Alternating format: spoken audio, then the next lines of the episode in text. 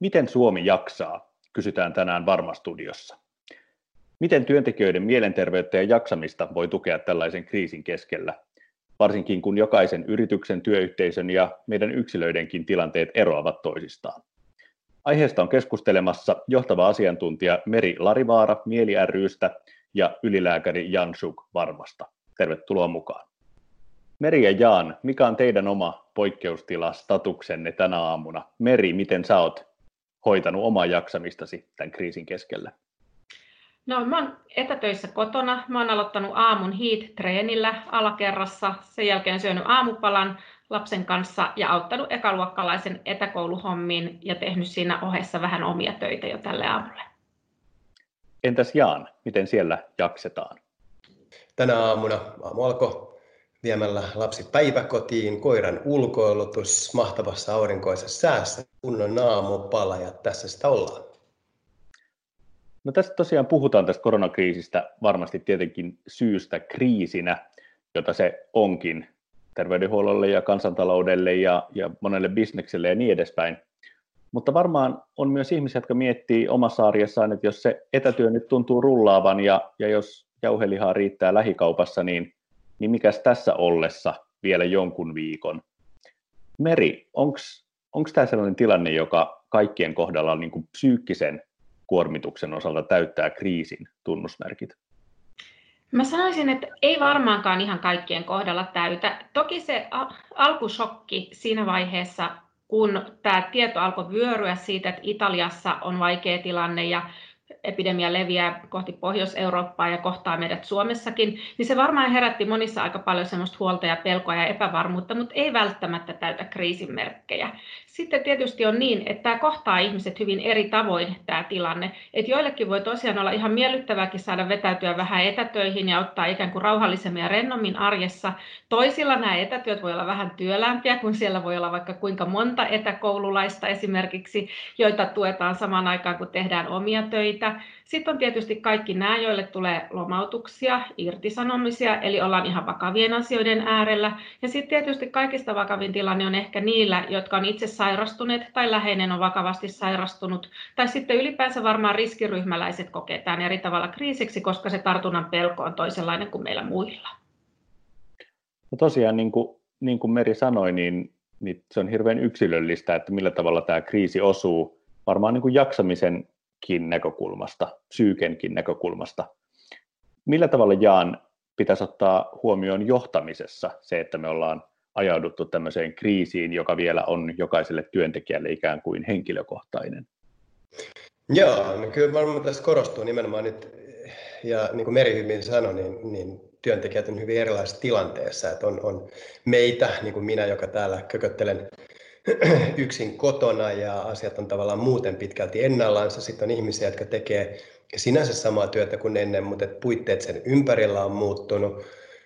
On niitä, joiden työ aikaisemmin ei ollut mitenkään riskialtista, niin kuin vaikka kaupan kassat, jotka nyt istuu siellä pleksien takana, ja niitä, joiden entuudestaan riskialtis työ niin kuin terveydenhuollossa on nyt vielä vähän riskialttiimpaa. Ja kaikki tämä täytyy huomioida sitten johtamisessa eri tavoin kuka tarvitsee tukea sen riskin kestämiseen, kuka tarvitsee tukea sen yksinäisyyden kestämiseen, mutta mä sanon, että yhteydenpito, tiedon kulku on tosi tärkeää. Se, että ihmisillä on reaalinen kuva siitä, että missä mennään, siis tavallaan tämän, sekä tämän koronakriisin osalta tulee tavallaan sieltä työpaikalta tietoa, että miten tämä vaikuttaa meihin. Myös se työpaikan taloudellinen tilanne on tosi tärkeää, että se kommunikoidaan, että hei me pärjätään ihan hyvin, ei tässä hätää, tai rehellisesti, että nyt näyttää siltä, että rahat riittää kuukaudeksi, mutta täytyy varmistautua tai alkaa valmistautua siihen, että jos tämä pitkittyy, niin ehkä edessä on YT, tai jos ne on edessä jo nyt, niin kerrotaan sekin.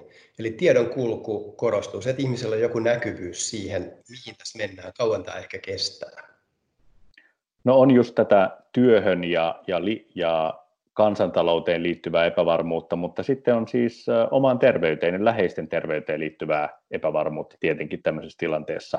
Mutta monet, monet semmoisista niin epävarmuuksista ja peloista, mitä meillä kaikilla on, niin ne on itse asiassa aika, tulee aika iholle, ne on aika henkilökohtaisia. Meri, onko olemassa jotain ikään kuin päätyyppejä tai strategioita siitä, että miten me koplataan, miten me reagoidaan tämmöisiin pelkoihin tai epävarmuuksiin?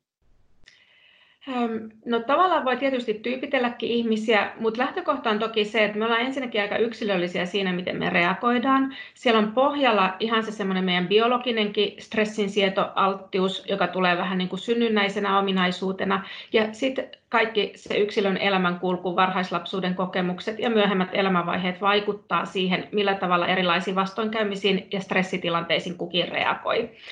Jos miettii ihan semmoista kriisireaktiota, niin siellä tulee ensimmäisenä yleensä semmoinen shokkireaktio, jossa on hyvin monenlaisia tunteita. Voi olla ihan tilanteen kieltämistäkin tai lamaantumista tai sitten semmoista niin kuin vähän pakonomaista toimintaa tai mekanistista toimintaa, jossa tunteet eristetään. Sitä usein seuraa semmoinen reaktiovaihe, jossa edelleen ne tunnetilat voi olla aika yllättäviäkin itselle. Ja sitten alkaa semmoinen käsittelyvaihe, jossa työstetään asioita ja vähitellen tulee uudelleen suuntautumisvaihe. Ja tosiaan me voidaan näissä tilanteissa aika eri tavallakin reagoida tämmöiseen kriisitilanteeseen. Ja on aika tärkeää ehkä ymmärtää sitä omaa yksilöllistä reaktiota ja suhtautua siihen sillä tavalla hyväksyvästi ja sallivasti, tunnistaa ne tunteet, mitä itsellä liikkuu mielessä, kuulostella niitä tunteita ja miettiä sitten, että miten niiden kanssa pärjää ja rauhoitella tarvittaessa niitä semmoisia valtaviksi paisuvia huolia ja tietysti sitten tarvittaessa hakea tukea eri tavoin. No Jaan, miten vaikuttaa johtamiseen se, että meillä on näin erilaisia strategioita kullakin? Varmaan keskeistä on se, että tuntee sen oman joukkoonsa, tietää miten ihmiset reagoivat erilaisissa painetilanteissa. Kuka on rauhallisempi, kuka on sellainen viilipyttö, että mikä on oikein hetkauta, kuka ahdistuu herkemmin, huolestuu, pelkää tulevia asioita, pelkää omaa sairastumista ja sitten suhteuttaa se viestintä tähän näin. Eli sen mukaan, minkälaista tukea ihmiset tarvii. Ja myös olla tietysti mielessä armonen, varsinkin niille, jotka on kotona niin, ja joilla on, on kuormaa siinä mielessä, että saattaa olla puoliso tekemässä omia töitänsä, lapset tekemässä koulutöitä tai pienempiä lapsia, jotka tarvii viihdytystä. Se kuormittaa aika tavalla, kun edessä työhön lähteminen, sieltä palaaminen ja rytmitä sitä päivää, työpäivät saattaa venyä, on semmoinen fiilis, että onko tämä nyt ollut riittävästi, olenko tehnyt tarpeeksi. Ja siinä esimies voi auttaa paljon priorisoimalla sitä, että toteat, että nämä asiat kun hoituu, niin hyvä on. Jos sen päälle vielä tehdä jotain muuta, niin parempi, mutta tuokin jo riittää tässä poikkeustilanteessa. Se kuulostaa ihanalta viestiltä, että sanottaisiin, että tänään on tehty jo tarpeeksi. Tässä etätyössä tosiaan meistä monet on niin kuin uudenlaisen työn tekemisen äärellä tästä kotona töiden tekemisestä on tullut ikään kuin hetkellisesti uusi normaali. Meri, mitä sä sanoisit, mitä tässä etätyön tekemisessä pitäisi itse kunkin ottaa huomioon niin kuin jaksamisen näkökulmasta? No, ensimmäinen on varmaan se, että rakentaa kuitenkin semmoisen arkirytmin siellä etätöissäkin. Usein toimii ehkä aika hyvin se, että pyrkii imitoimaan sitä normaalirytmiä, millä työskentelisi ja toimisi normaalipäivänä. Mutta jos ei jostain syystä se tavallinen arkirytmi toimi, niin sitten kannattaa ihan pysähtyä miettimään, että millä lailla mä järjestän niin kuin tässä poikkeustilanteessa sen arkirytmini, mutta kuitenkin sillä tavalla, että päivässä on selkeästi vähän struktuuria ja rakennetta ja on jaksoja, jolloin tehdään töitä ja sitten on selkeästi myös jaksoja, jolloin voi levätä ja rentoutua. Siellä on tärkeää semmoiset ihan, että aamulla kuitenkin noustaan ylös vuoteesta, puetaan vaatteet päälle, säilytetään ateriarytmi, säilytetään unirytmi. Tällaisia niin kuin aika perusasioita. Ja sen arkirytmin joutuu todella varmaan ehkä välillä hakemaan sitten, jos perhetilanne on sellainen, että siellä on pieniä lapsia tai puoliso myöskin, niin joutuu niin kuin sovittelemaan, että millä lailla me saadaan asetuttua tähän työntekoon ja hoidettua kaikki arkiset asiat.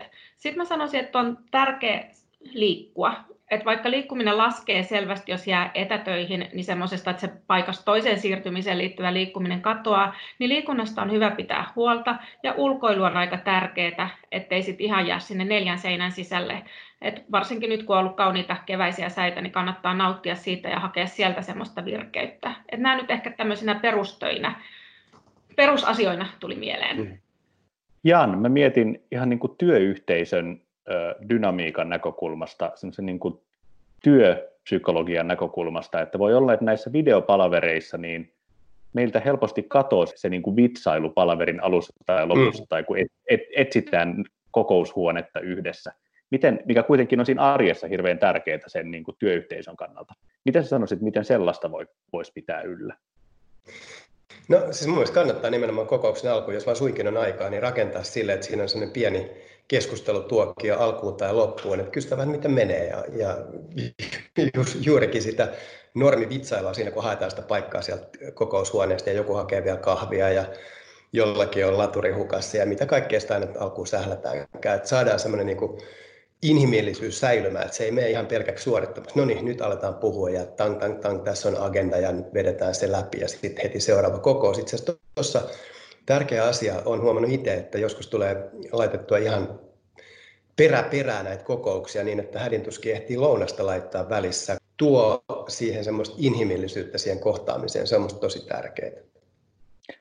No jos me lopuksi yrittäisiin katsoa tulevaisuuteen ikään kuin, niin kuin tämän kriisin yli. Siellähän toivon mukaan jossain vaiheessa, tai varmasti onkin edessä, uusi nousu ja, ja ikään kuin, niin kuin jälleenrakennuksen aika.